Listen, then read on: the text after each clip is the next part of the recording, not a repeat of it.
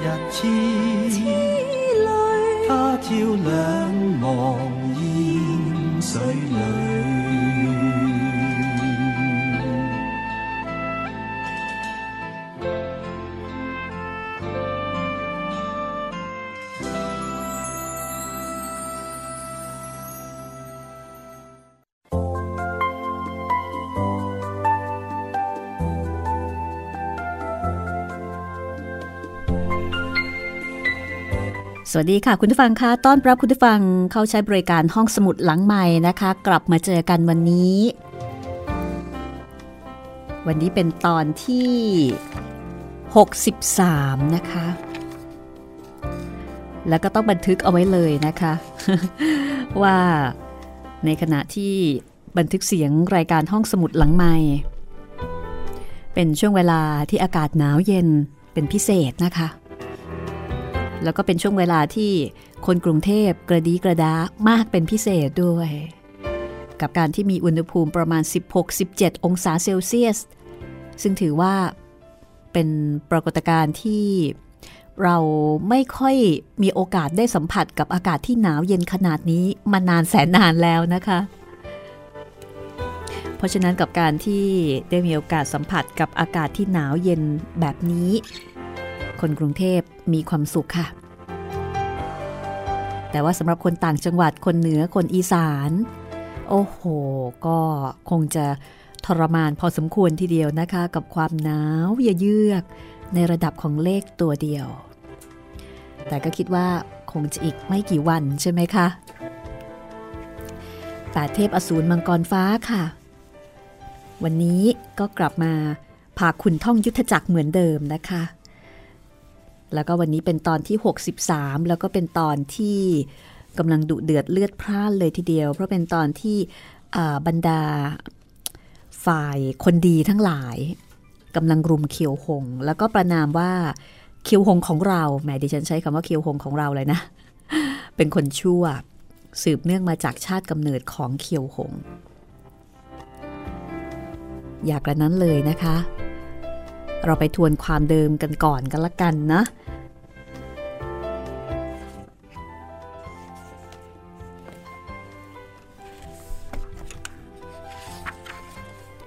ความเดิมตอนที่แล้วค่ะซิซิงอุยนะคะไม่ยอมรักษาอาการให้อาจูตามที่เคียวหงขอร้อง เคียวหงฆ่าสิทธิ์ของเอียงเข่งไทจือ จอมโฉดชั่วอันดับหนึ่งที่มาป่วนจนกระทั่งตายไป ส่วนหุนตงเฮาะก็ได้รับบาดเจ็บสาหัส เคียวหงประกาศขอดื่มสุราตัดสัมพันธ์ กับบรรดายอดฝีมือทั้งหลายที่เคยเป็นเพื่อนกันบ้าง เป็นสมาชิกพักเดียวกันบ้างนะคะ ก็ดื่มสุรากันแบบเป็นหายๆเลยทีเดียวละค่ะ คนอื่นดื่มแค่คนละชาม แต่ว่าเคียวหงเนี่ยต้องดื่มกับทุกคน แต่ทุกคนนี่ไม่รู้นะคะว่าทุกครั้งที่เคียวหงดื่มสุรา จะไปกระตุ้นพลังความเข้มแข็งให้คึกคักขึ้นมา อันนี้เป็นลักษณะเฉพาะของพระเอกในนวนิยายนะคะ ในชีวิตจริงนี่ดิฉันมั่นใจว่าไม่น่าจะมีคนแบบนี้นะจากนั้นก็มีบรรดายอดฝีมือ ด่าหน้าเข้ามาลงมือกับเคียวหงนับตั้งแต่หัวหน้าตึกตักมอแห่งเซียวลิมดี้หัวหน้าตึกนาคารชุน แห่งเซียวลิมดี้แล้วก็มียอดฝีมืออีกมากมาย ห้อมล้อมเคียวหงเอาไว้ ตอนแรกนะคะ ผู้คนหลายสิบคนเนี่ยก็รุมเคียวหงคนเดียว ทีนี้พอตอนหลังเห็นว่าถ้าเกิดว่ากลุ่มรุมเคียวหงเนี่ยอาจจะทำให้ หัวหน้าตึกตักม้อลงมือไม่สะดวก ก็เลยเปลี่ยนแผนค่ะ ให้หัวหน้าตึกตักม้อของเซี่ยวลิมยี่ลงมือคนเดียว ในขณะที่คนที่เหลือก็รายล้อม ป้องกันเคียวหงหนี เรื่องราวจะเป็นอย่างไรต่อไปนะคะ เคียวหงของเราจะเอาตัวรอดได้หรือไม่ จากการถูกบรรดาคนดีเนี่ยกุ้มรุม แล้วก็ตัดสินว่าเขาเป็นคนเลว เพียงเพราะว่าชาติกำเนิดของเขา เป็นชาวขีตัน ซึ่งได้ชื่อว่าเป็นเผ่าพันธุ์ที่ดุร้ายนะคะ ซึ่งก็ถือได้ว่าเป็นเรื่องที่โหดร้ายทีเดียวสำหรับคนคนหนึ่ง ที่ถูกตัดสินเพียงเพราะชาติกำเนิดที่ไม่อาจจะแก้ไข เรื่องราวจะเป็นอย่างไรต่อไปนะคะ ไปท่องยุทธจักรกันเลย กับแปดเทพอสูรมังกรฟ้า จากปลายปากกาของกิมยง แปลโดยนอนนพรัตน์สำนักพิมพ์สยามอินเดบุ๊ก จัดพิมพ์ค่ะ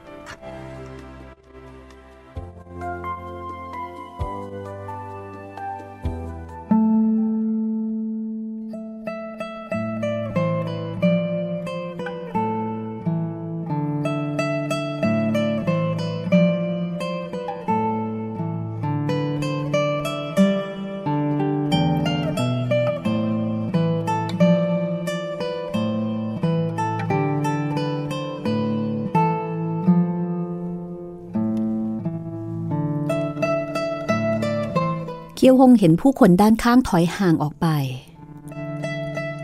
ก็ใช้กระบวนท่ารบทัพประหารขุนศึก ใช้ออกอย่างงามสง่ากระบวนท่านี้เป็นกระบวนท่าในมัดยาวของไทโจ้ปฐมกษัตริย์ แห่งราชวงศ์ซอง เคียวหงเป็นยอดฝีมือนะคะ แล้วก็เป็นคนที่มีพรสวรรค์ในเรื่องของการฝึกวิทยายุทธ พอใช้กระบวนท่านี้ออกไป ผู้คนก็อดโห่ร้องชมเชยไม่ได้ พอโห่ร้องไปแล้ว บรรดาคนที่โห่ร้องก็มาสำนึกตัวได้ว่า ไม่ควรจะโห่ร้อง เพราะถือเป็นการชมเชยศัตรูต่างชาติ แต่เผลอเพราะว่ากระบวนท่าใช้ออกด้วยความสวยงามจริง ๆบรรดาผู้คนที่มุงดูก็ได้พบเห็นว่าเคียวหง มีความลึกล้ำพิสดารของพลังฝีมือสุดจะอย่างค่าจริง ๆ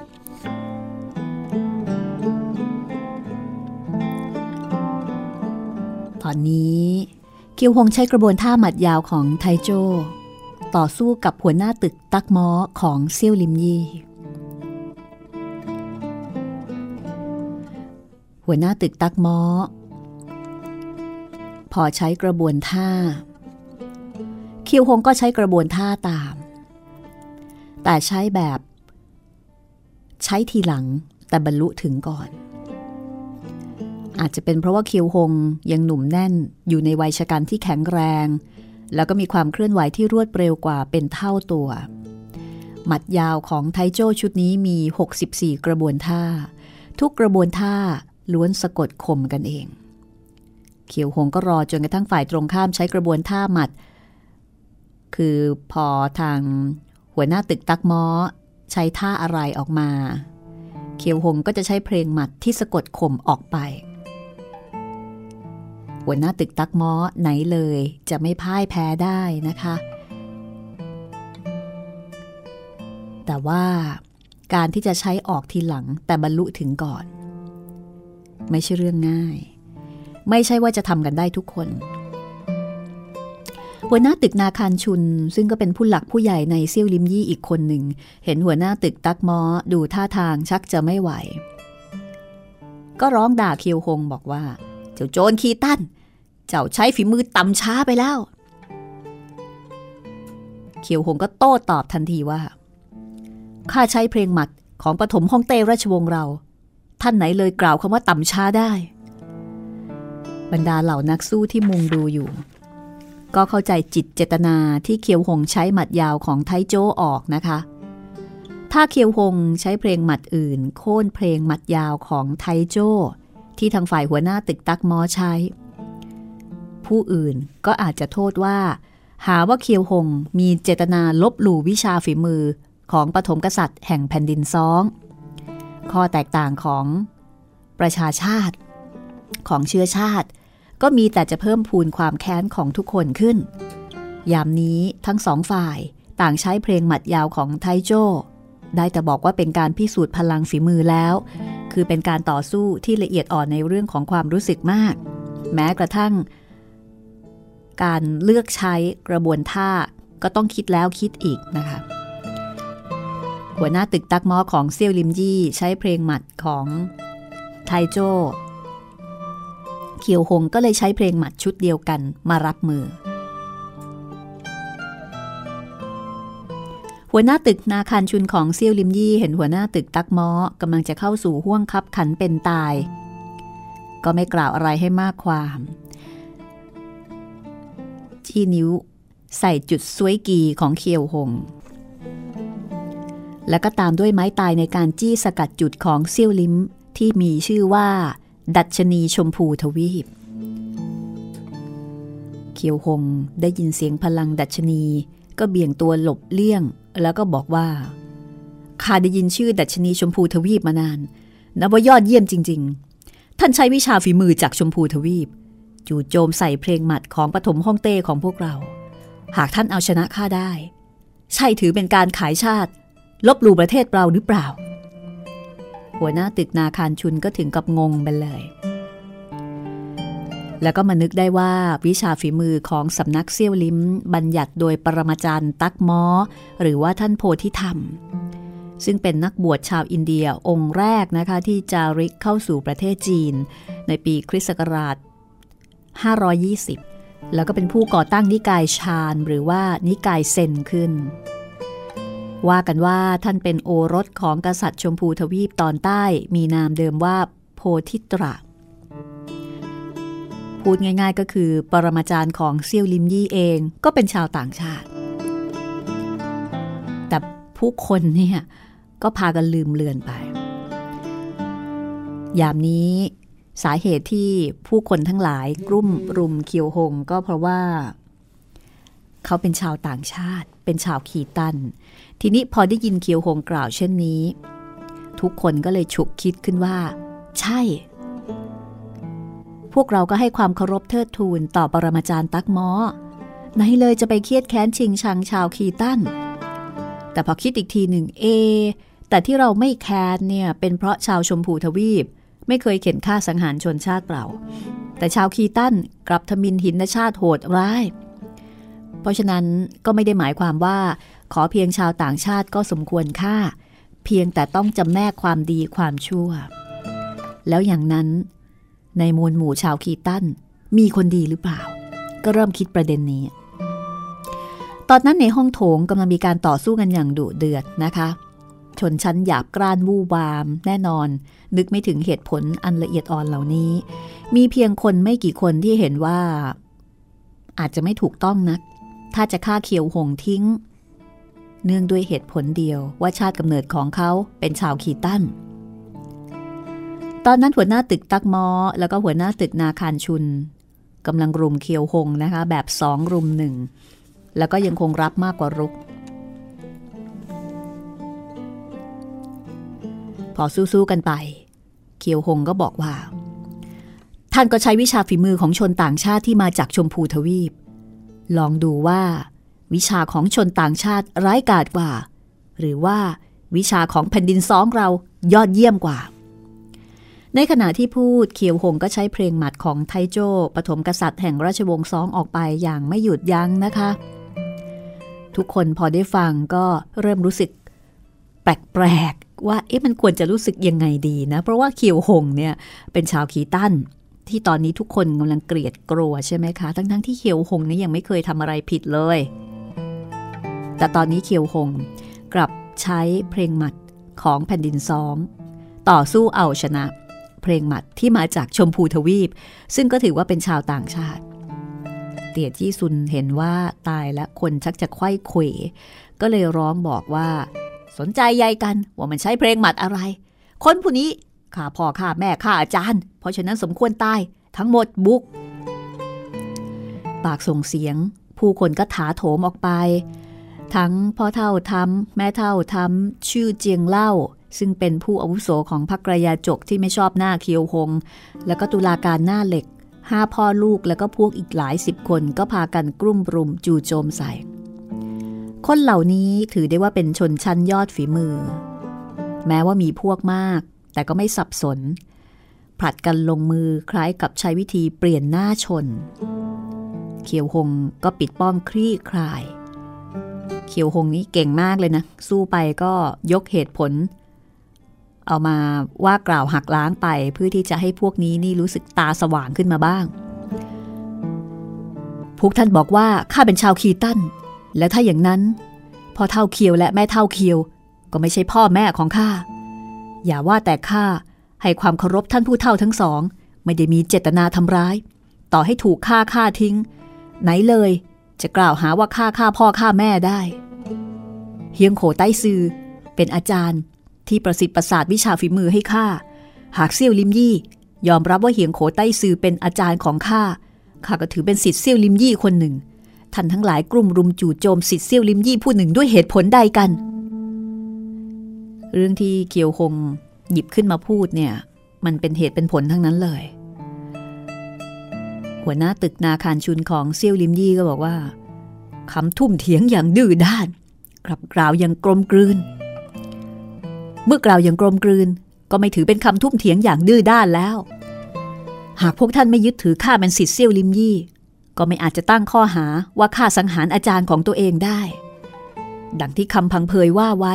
หากคิดจะกล่าวหา ไหนเลยไร้ข้ออ้าง พวกท่านคิดจะฆ่าข้าก็ลงมืออย่างเปิดเผย ทำไมจะต้องตั้งข้อกล่าวหาที่ดื้อด้าน ไร้ความกลมกลืนแบบนี้ด้วย เก่งมากเลยนะคะ ปากกล่าววาจา มือเท้าก็ไม่หยุดแล้วค่ะ ก็ยังคงต่อยหมัด ยังคงเตะ ยังคงหักศอกนะคะ ยังคงฟาดฝ่ามือกระแทกทำร้ายผู้คนติดต่อกันถึง 4 คน ในขณะที่ชี้แจงเหตุผลเนี่ยนะคะ แต่เคียวหงนี่จริง ๆ แล้วก็ถือว่าเป็นคนที่ใจดีนะ รู้ว่าคนเหล่านี้ไม่ใช่คนชั่วร้ายก็เลยยั้งมือเอาไว้ ถึงแม้ว่าจะลงไม้ลงมืออย่างไม่หยุดยัง้ง แต่ก็ไม่ได้มีเจตนาที่จะ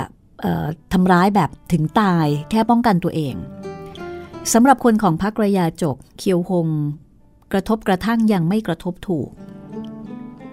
แล้วก็พยายามหลบเลี่ยง แต่ผู้คนที่เข้าร่วมการชุมนุมเนี่ยมันเยอะมากนะคะเคียวหงโค่นล้มศัตรูไปได้ประมาณ 17-18 คนแล้วก็เหล่านี้เนี่ยล้วนแล้วแต่เป็นระดับยอดฝีมือทั้งนั้น ก็เลยนึกในใจว่าเอ๊ะถ้าเกิดสู้แบบนี้ต่อไป ไม่ไหวแน่เดี๋ยวก็ต้องหมดแรงนะคะ ถอนตัวแต่เนิ่นๆน่าจะดีกว่า ตอนนี้เคียวคงก็เลย พยายามที่จะ สำรวจเส้นทาง หลบหนีคือดูทางหนีทีไล่ เพราะฉะนั้นทางหนึ่งใช้กระบวนท่าหารหัก ทางหนึ่งก็กำลังกำลังสำรวจเส้นทาง เตียจี้ซุนที่นอนอยู่บนพื้นไม่อาจขยับเคลื่อนไหวก็ดูออกว่าตอนเนี้ยเคียวหงคิดจะหนีแล้วล่ะ ก็เลยร้องบอกว่า พวกเราพัวพันมันไว้ ไอ้ลูกสำสอนคนนี้มันคิดจะหลบหนี ในระหว่างนั้น ฤทธิสุราที่พุ่งขึ้น เพลิงโทสะก็เริ่มประดังนะคะ เหนื่อยด้วย เจ็บด้วย พอได้ยินเสียงเตี่ยจี้ซุนด่าว่าเป็นลูกสำสอนเขียวหงก็ถึงกับเดือดดานสุดระงับ ลูกสำสอนจะฆ่าท่านเป็นคนแรก คือจริงๆ ก่อนหน้านั้นนี่ไม่ได้คิดจะฆ่าใครเลยนะคะ แต่พอโดนแบบนี้หนักๆเข้าก็ไม่ไหวแล้ว ไม่ได้ทำอะไรเลย ถูกด่าว่าหาว่าเป็นลูกสัมสอนอย่างนี้มันก็ด่าถึงพ่อถึงแม่ใช่ไหมคะ เคียวหงก็เกรงกำลังใส่ข้อแขน ฟาดฝ่ามือฝ่าอากาศใส่เตียจี้ซุนทันที ในขณะนั้นค่ะ หัวหน้าตึกตักม้อก็พยายามที่จะ รับฝ่ามือของเคียวหงเพื่อช่วยชีวิตของเตียจี้ซุนแต่กลางอากาศ กลับปรากฏเงาคนเคลื่อนไหววูบหนึ่ง จากนั้นมีเสียงคนผู้หนึ่งผาดร้องโหยหวนช่วงอกด้านหน้าถูกพลังฝ่ามือของหัวหน้าตึกตักม้อกับตึกนาคารชุนฟาดใส่ ส่วนด้านหลังถูกฝ่ามือฝ่าอากาศของเคียวหงกระแทกใส่ ถึงกับกดกระแทกกระดูกซี่โครงของมัน หักจนหมดสิ้น อวัยวะภายใน แหลกเละ โลหิตสดๆ ฉีดพุ่งจากปาก ล้มประทวยลงดุดดินเหลวกองหนึ่ง ทุกคนตกใจ ตกใจด้วยกันทุกฝ่าย ที่แท้คนผู้นี้คือดาบไวคีลักจำได้ใช่ไหมคะ ตอนที่แล้วเนี่ย มันแขวนร่างอยู่กลางอากาศ เป็นเวลานานก็คือดาบนี่มันปักไปอยู่ในเสา ประมาณเป็นฟุตอะค่ะ ทีนี้หลังจากสายไหวไปมา ดาบที่ปักอยู่ก็หลุดออก ร่างก็ร่วงหล่นหล่นลงมา และพอดีพอดีร่วงมาอยังกึ่งกลางพลังฝ่ามือที่คนทั้งสามเนี่ยกำลังลงมือ ก็เหมือนกับถูกแผ่นเหล็กขนาดใหญ่สองแผ่นกดกระแทกทั้งหน้าหลัง จะเหลือหรือหัวหน้าตึกตักม้อก็รีบบอกทันทีว่า อมิตรพุทธเขียวหงท่านก่อกรรมทำบาปหนานัก เขียวหงก็ยิ่งโมโหเข้าไปใหญ่เลยว่า คนผู้นี้ถูกฆ่าฆ่าเพียงครึ่งเดียว พวกท่านสิทธิพี่สิทธิน้อง ผนึกกำลังฆ่ามันครึ่งหนึ่ง ไหนเลยจะมาจดบัญชีหนี้สินที่ฆ่าทั้งสิ้น อมิตรพุทธบาปกรรม บาปกรรม หากไม่ใช่ท่านเจตนาทำร้ายคนก่อน วันนี้ไหนเลยจะเกิดการต่อสู้ขึ้น เท่านั้นละค่ะ เขียวหงก็ระเบิดทันทีว่า ตกลง ถ้าอย่างนั้นทุกประการก็จดบัญชี ไว้ที่ข้ากันละกัน ปรากฏว่า ตอนนี้ เคียวหง เหมือนกับกลายเป็นสัตว์ร้ายตัวหนึ่งไปแล้ว จากที่ไม่ได้มีเจตนาที่จะลงมือทำร้ายใครจนถึงแก่ชีวิต เคียวหง ยื่นมือขวา ตะปบคว้าคนผู้นกลับเป็นบุตรคนรองนะคะของตุลาการหน้าเหล็กนาม ตัวตรงสัว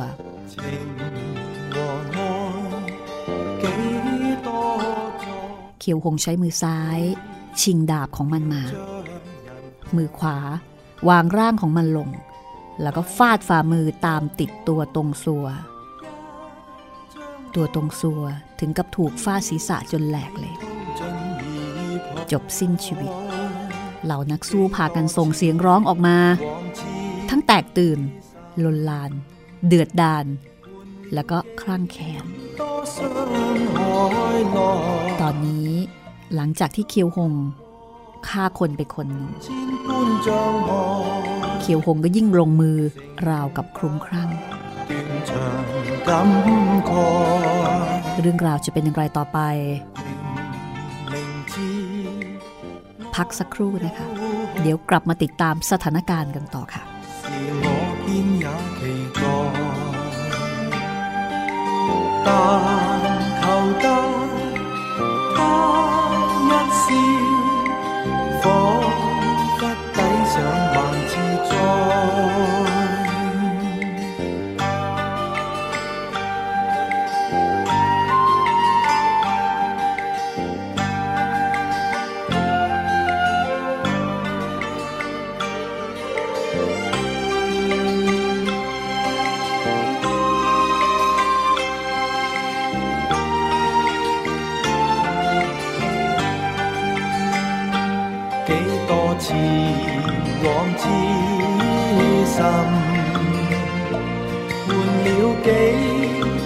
ห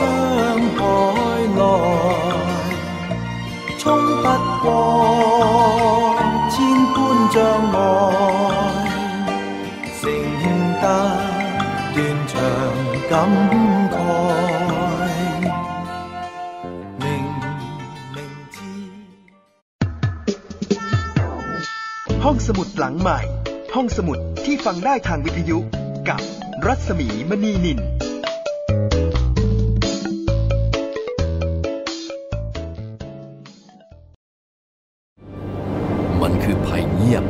น่าสะพรึงซึ่งคนไทยทุกคนควรรับรู้ ทุกวันนี้กรุงเทพมหานครต้องใช้กำลังคนมากมายในการเก็บขยะมากถึง 8,500 ตันต่อวัน เป็นถุงพลาสติกถึงร้อยละ21 หรือ 1,800 ตันต่อวัน กลายเป็นกองขยะถุงพลาสติกประมาณ 73,036 ล้านใบต่อปี ลองคิดดูว่า ถุงพลาสติกหนึ่งใบ ต้องใช้เวลาย่อยสลาย 450 ปี ที่เหลือจะใช้เวลาอีกนานเท่าใด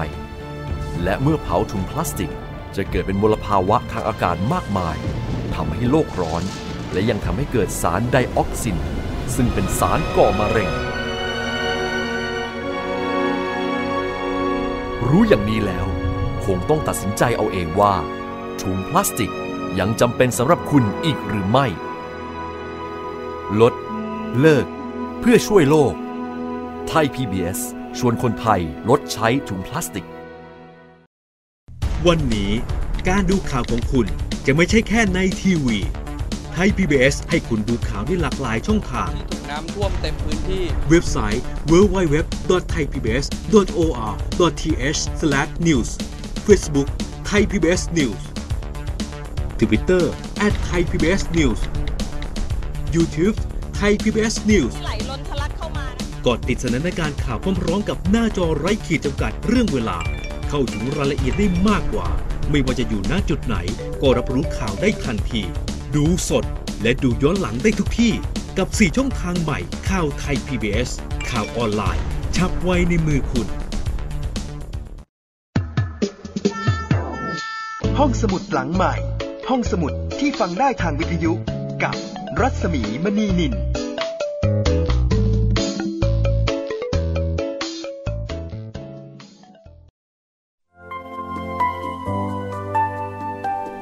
เข้าสู่ช่วงที่2นะคะ ของตอนที่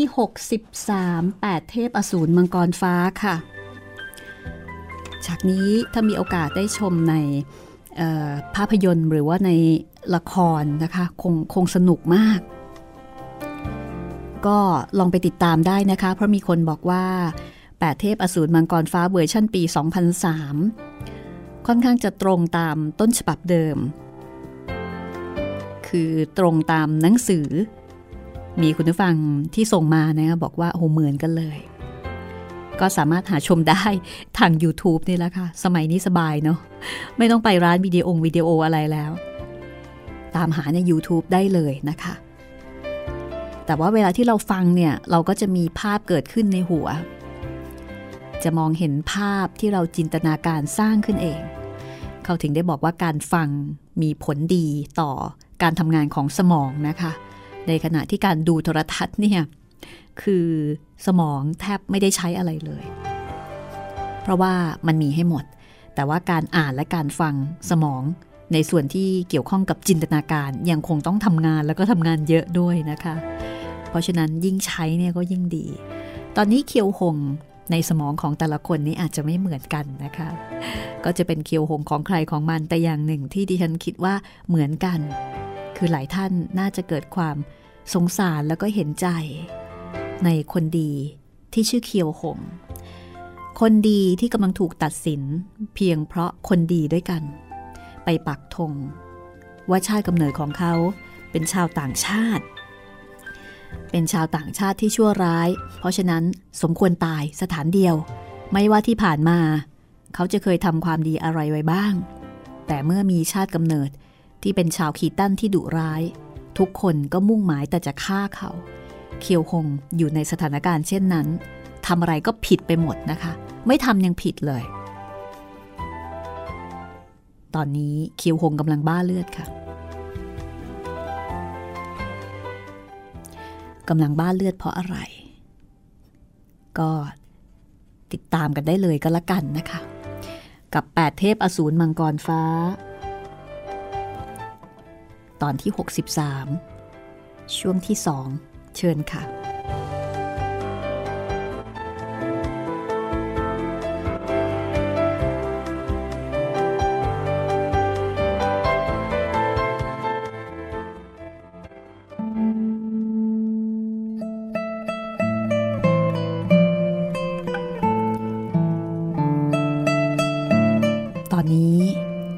เคียวหงกำลังบ้าเลือดนะคะ หลังจากที่ฟาดฟันฝ่ามือ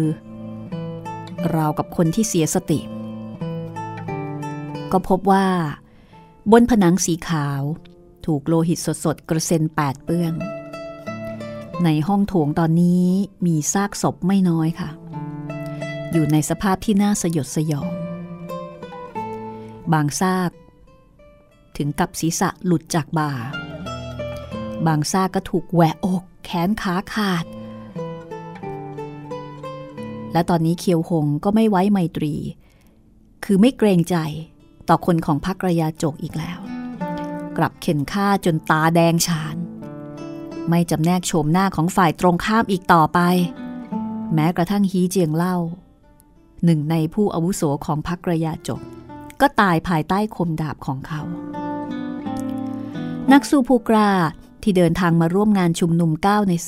10 ล้วนเคยฆ่าคน ต่อให้ไม่เคยฆ่าคน ก็เคยเห็นการฆ่าคน แต่ว่า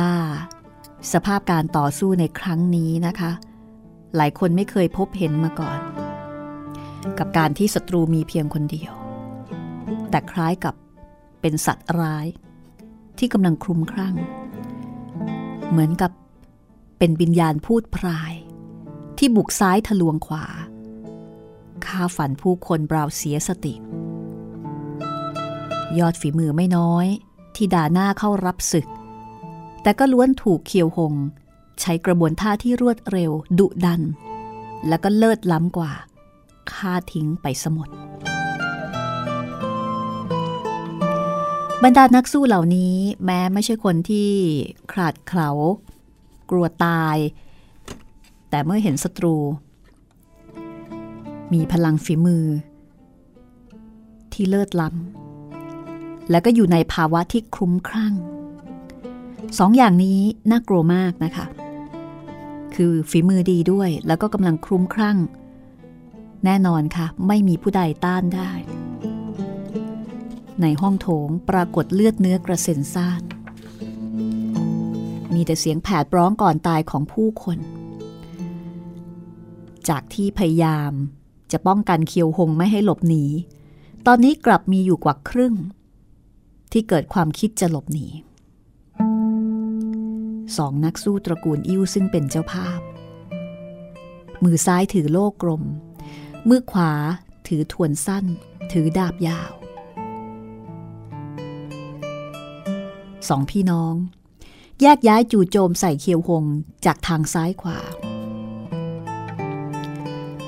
เคียวหงตอนนี้แม้ว่าจะฆ่าฟันอย่างดุดันดุเดือด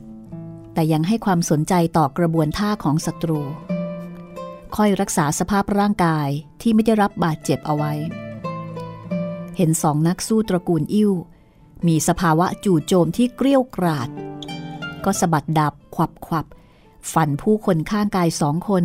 ล้มลงชิงเป็นฝ่ายรุก จู่โจมใส่อิ่วกีอิ่วกียกโลต้านทาน ดาบของเคียวคงกระดอนขึ้นมาคมดาบม้วนงอ เพราะว่าโลกกลมของนักสู้ตระกูลอิ่วตีจากเหล็กกล้า ต่อให้เป็นกระบี่วิเศษก็ทำอะไรไม่ได้ แต่อาวุธในมือของเคียวหงเป็นเพียงแค่ดาบธรรมดาธรรมดาที่ช่วงชิงมาจากตัวตรงสัวเล่มหนึ่ง คือไม่ใช่ดาบของตัวเองเอามาจากคนอื่น อิวกีใช้โลกลม ต้านทานอาวุธของเคียวหง แล้วก็ใช้ทวนสั้นในมือ แทงใส่ท้องน้อยของเคียวหงขณะเดียวกัน มีประกายเย็นเยียบวูบขึ้นแวบหนึ่ง โลกกลมในมือของอิ่วกู กรีดมายังวางเอวของเคียวหง เคียวหงเห็นริมขอบของโลก มีความแหลมคม คล้ายกับขวานกลมเล่มหนึ่ง ถ้าถูกกรีดทำร้าย ร่างก็คงจะถูกตัดขาดเป็นสองท่อน คือโลกกลมของอิ่วกีเนี่ยร้ายกาจมาก ตีจากเหล็กกล้านะคะ แล้วก็ ใช้ป้องกันอาวุธได้ แต่ขณะเดียวกันขอบของโล่เนี่ยมันคม เพราะฉะนั้นก็เท่ากับเป็นมีดนะคะป้องกันได้ด้วย แล้วก็ใช้ลงมือได้ด้วยนะคะ เขียวหงตวาดคำว่าอาวุธอันยอดเยี่ยม จากนั้นโยนดาบในมือทิ้ง พุ่งหมัดซ้ายออก ต่อยใส่กึ่งกลางโลกกลมของอิ่วกี ในขณะที่หมัดขวาก็ต่อยใส่โลกกลมของอิ่วกูผู้น้องดังตังใหญ่ สองพี่น้องรู้สึกครึ่งซีกร่างนี่ถึงกับชาด้าน ใต้พลังหมัดที่แกร่งกล้าวของเคียวหง ทั้งคู่ถูกกระแทก จนเห็นดาวระยิบระยับเลยทีเดียว สองแขนปวดชา ไม่อาจจะถือโลกกลมดาบทวนมั่น อาวุธทั้งสี่เล่ม ร่วงหล่นลงกับพื้นงามือขวาของทั้งคู่ก็ฉีกขาด โลหิตไหลซึมออกมา ขอบคุณที่ส่งมอบอาวุธแก่ข้าทั้งสองสิ่ง เขียวหงพูดแล้วก็เก็บโลกกลมขึ้นมา กวัดแกว่งหมุนควง โลทั้งสองใบนี้ถือเป็นอาวุธที่เหมาะกับการรุก แล้วก็การรับ จากนั้นก็มีผู้คนประมาณห้าหกคน ต้องเสียชีวิตภายใต้โลกกลมในมือของเคียวหง สองนักสู้ตระกูลอิ่วซึ่งเป็นเจ้าภาพในการจัดชุมนุมครั้งนี้ถึงกับหน้าซีด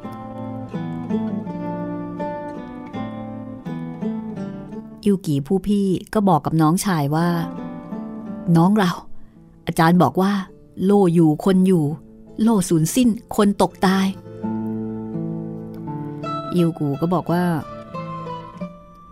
ท่านพี่ วันนี้เราได้รับความอัปยศถึงขนาดนี้ เราสองพี่น้อง ไหนเลยจะแบกหน้ามีชีวิตอยู่ในโลกต่อไปได้ คนทั้งคู่พากันพงกศีรษะ เก็บอาวุธของตัวเองขึ้นนะคะ แล้วก็จัดการแทงร่างตัวเองคือเอาทวนเนี่ยแทงตัวเอง จนจบสิ้นชีวิตไป เหล่านักสู้ก็พากันร้องโอยออกมา แต่ภายใต้โลกกลมที่หมุนควงของเคียวหง จะมีใครที่กล้าประชิดถึงข้างกายของเขา จากนั้นมีเสียงของบุรุษหนึ่ง ร่ำไห้คร่ำครวญว่า ท่านพ่อ ท่านพ่อ กลับเป็นบุตรชายของอิ่วกี ที่มีนามว่า อิ่วถังจือเคียวฮงเองก็งงนะคะ คิดไม่ถึงว่าสองนักสู้ตระกูลอิ่วที่เป็นเจ้าของตึกชุมนุมผู้กล้า จะฆ่าตัวตายไปแบบนี้ ก็รู้สึกเย็นวาวาบที่กลางหลัง ตอนนั้นริดเล่านี่ก็สางซาไปกว่าครึ่งนะคะ ก็รู้สึกเสียใจที่ทั้งคู่เนี่ยฆ่าตัวตาย ก็คืนโล่ ให้กับอิ่วกีแล้วก็อิ่วกู วางโลกกลมทั้งสองใบลงที่ซากศพของอิ้วกีกับอิ้วกู แต่ไม่ทันจะยืดกายขึ้น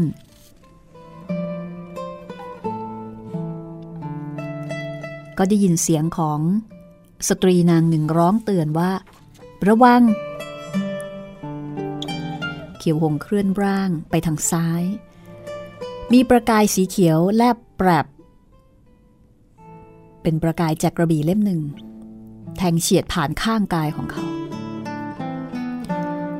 เสียงที่ส่งเสียงร้องเตือนออกมา ก็คือเสียงของอาจูนะคะ คนที่ลอบทำร้ายเขาคือ พ่อเท่าท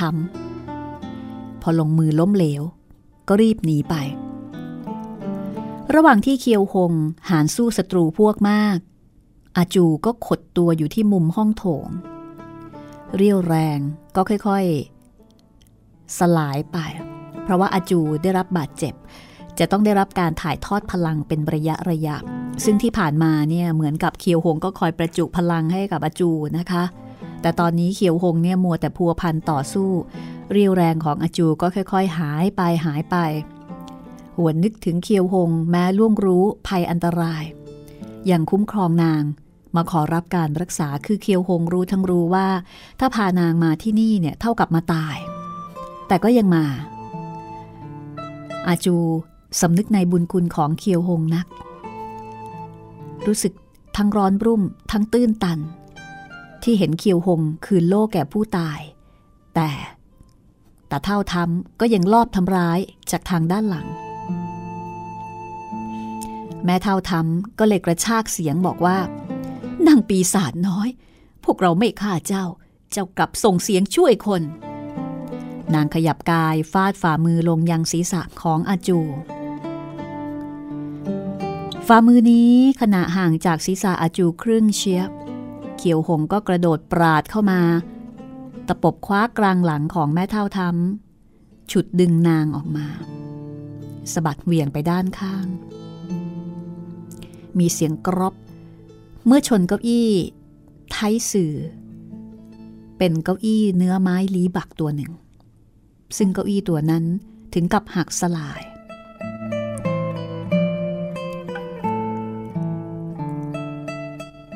อาจู แม้ว่าจะรอดพ้นจากการลงมือของแม่เท่าทำแต่ก็ตกใจจนหน้าถอดสี ร่างกระถวยล้มลง เขียวหงเห็นเช่นนั้น ก็หนักใจ เพราะว่าไม่สามารถที่จะ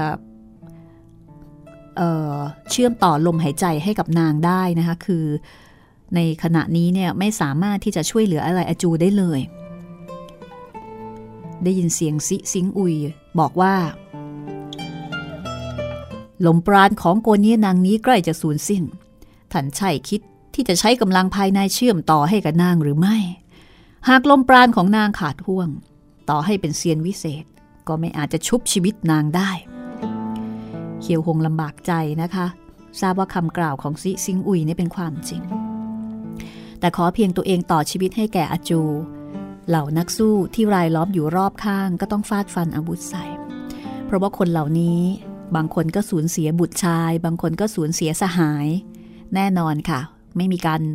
รั้งมือ คือไม่มีการยั้งมือไว้ไมตรีอีกเป็นอันขาด เขียวหงเสียงอันตราย ส่งอาจูมายังตึกชุมนุมผู้กล้า หากไม่ได้รับการรักษาจากซิซิงอุย ปล่อยให้ลมปราณของนางเหือดแห้งหายเสียชีวิตก็ออกจะน่าเสียดาย แต่ในเวลาเช่นนี้ หากจะช่วยอาจู ใช้กำลังภายในเชื่อมต่อลมปราณ ก็เท่ากับใช้ชีวิตของตัวเองเนี่ยแลกกับชีวิตของอาจู อาจูเป็นเพียงหญิงรับใช้ที่พบผ่านในระหว่างทาง ไม่มีการคบหาอันใด เพียงยื่นมือช่วยด้วยคุณธรรม ยังไม่ถึงกับให้ใช้ชีวิตตัวเองแลกกับชีวิตของนาง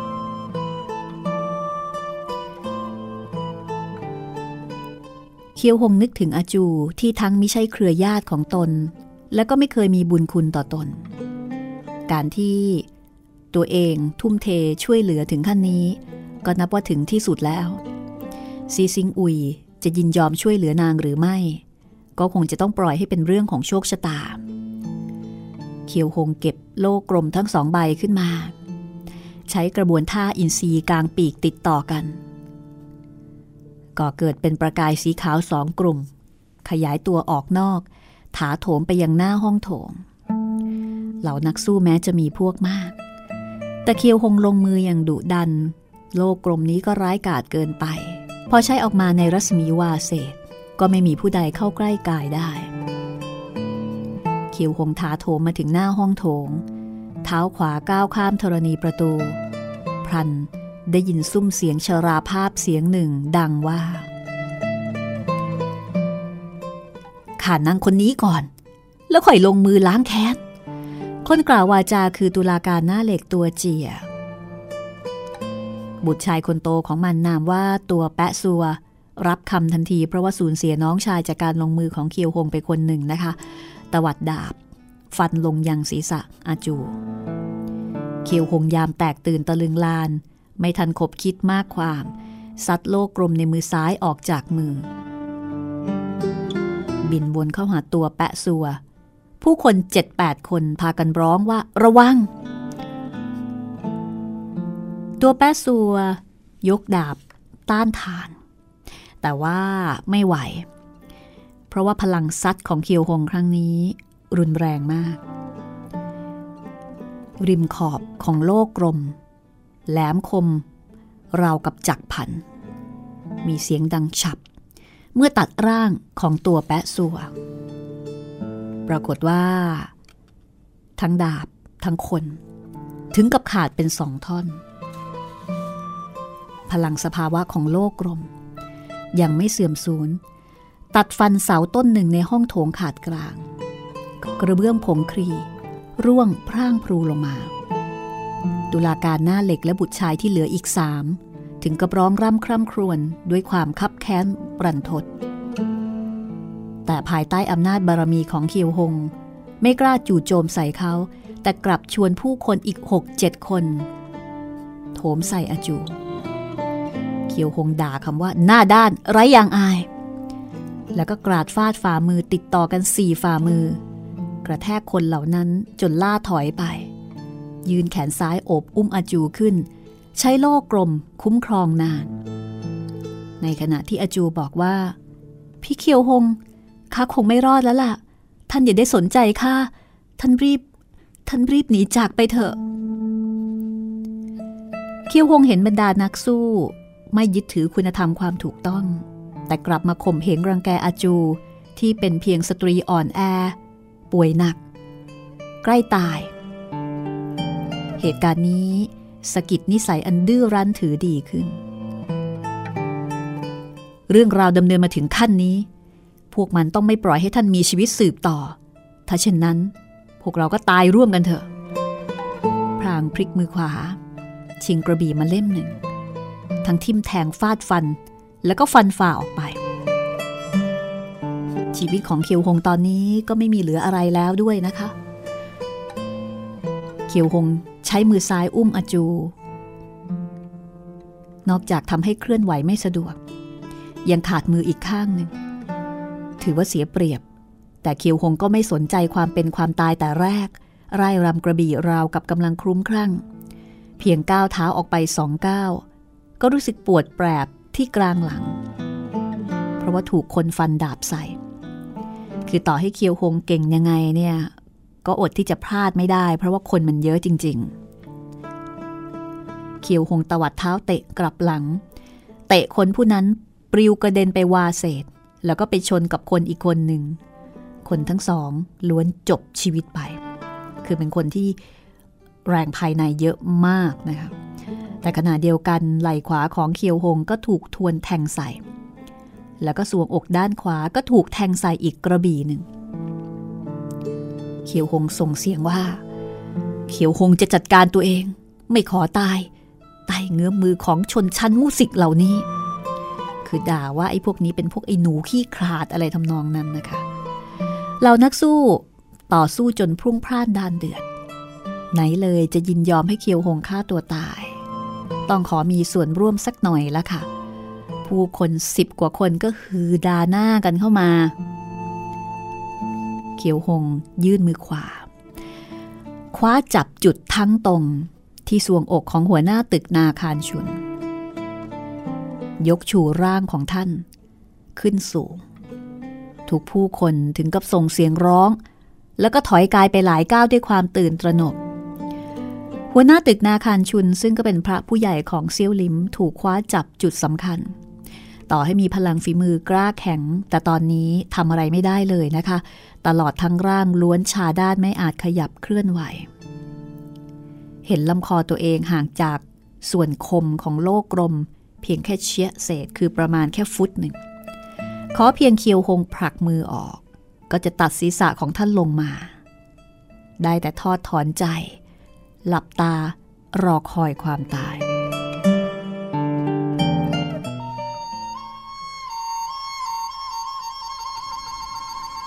เคียวหงรู้สึกว่าปากแผลที่กลางหลัง ไหล่ขวา สวงอกด้านขวา มีอาการปวดแสบปวดร้อน ก็บอกว่า พลังฝีมือของข้า ปรับพื้นฐานมาจากสำนักเซี่ยวลิมดื่มน้ำนึกถึงต้นทาน ไหนเลย จะปริดปรงสังหารหลวงจีนเซี่ยวลิมยี่ได้ วันนี้ ไม่ว่าอย่างไรข้าก็คงต้องตายอย่างแน่นอนข้าคนอีกคนหนึ่งจะมีประโยชน์อันใด พราง วางร่างของหัวหน้าตึกนาคารชุนลง คลายนิ้วมือออก แล้วก็บอกว่า เชิญพวกท่านลงมือเถอะ เหล่านักสู้ถึงกับหันไปมองหน้ากัน เอาละค่ะ เหล่านักสู้ผู้นี้ แล้วก็คนอื่น ๆนะคะคือหมายถึงว่ามีนักสู้มากมายที่ตอนนี้กำลังงงกับท่าทีของเคียวหงว่าเอ๊ะ จะให้ฆ่าจริง ๆ หรือเปล่า และเหล่านักสู้เหล่านี้ จะฆ่าเคียวหงไหม เหตุการณ์จะเป็นอย่างไรต่อไปนะคะ จะมีอะไรมาพลิกผันอีกหรือเปล่า คงต้องติดตามต่อ ตอนหน้า 8 เทพอสูรมังกรฟ้า ตอนที่ 64 ค่ะ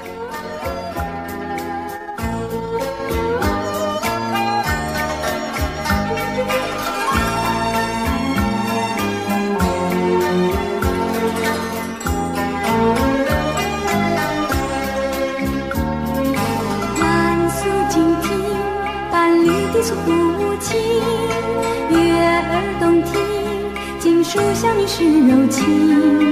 愿你静听欢乐声，昨夜风子相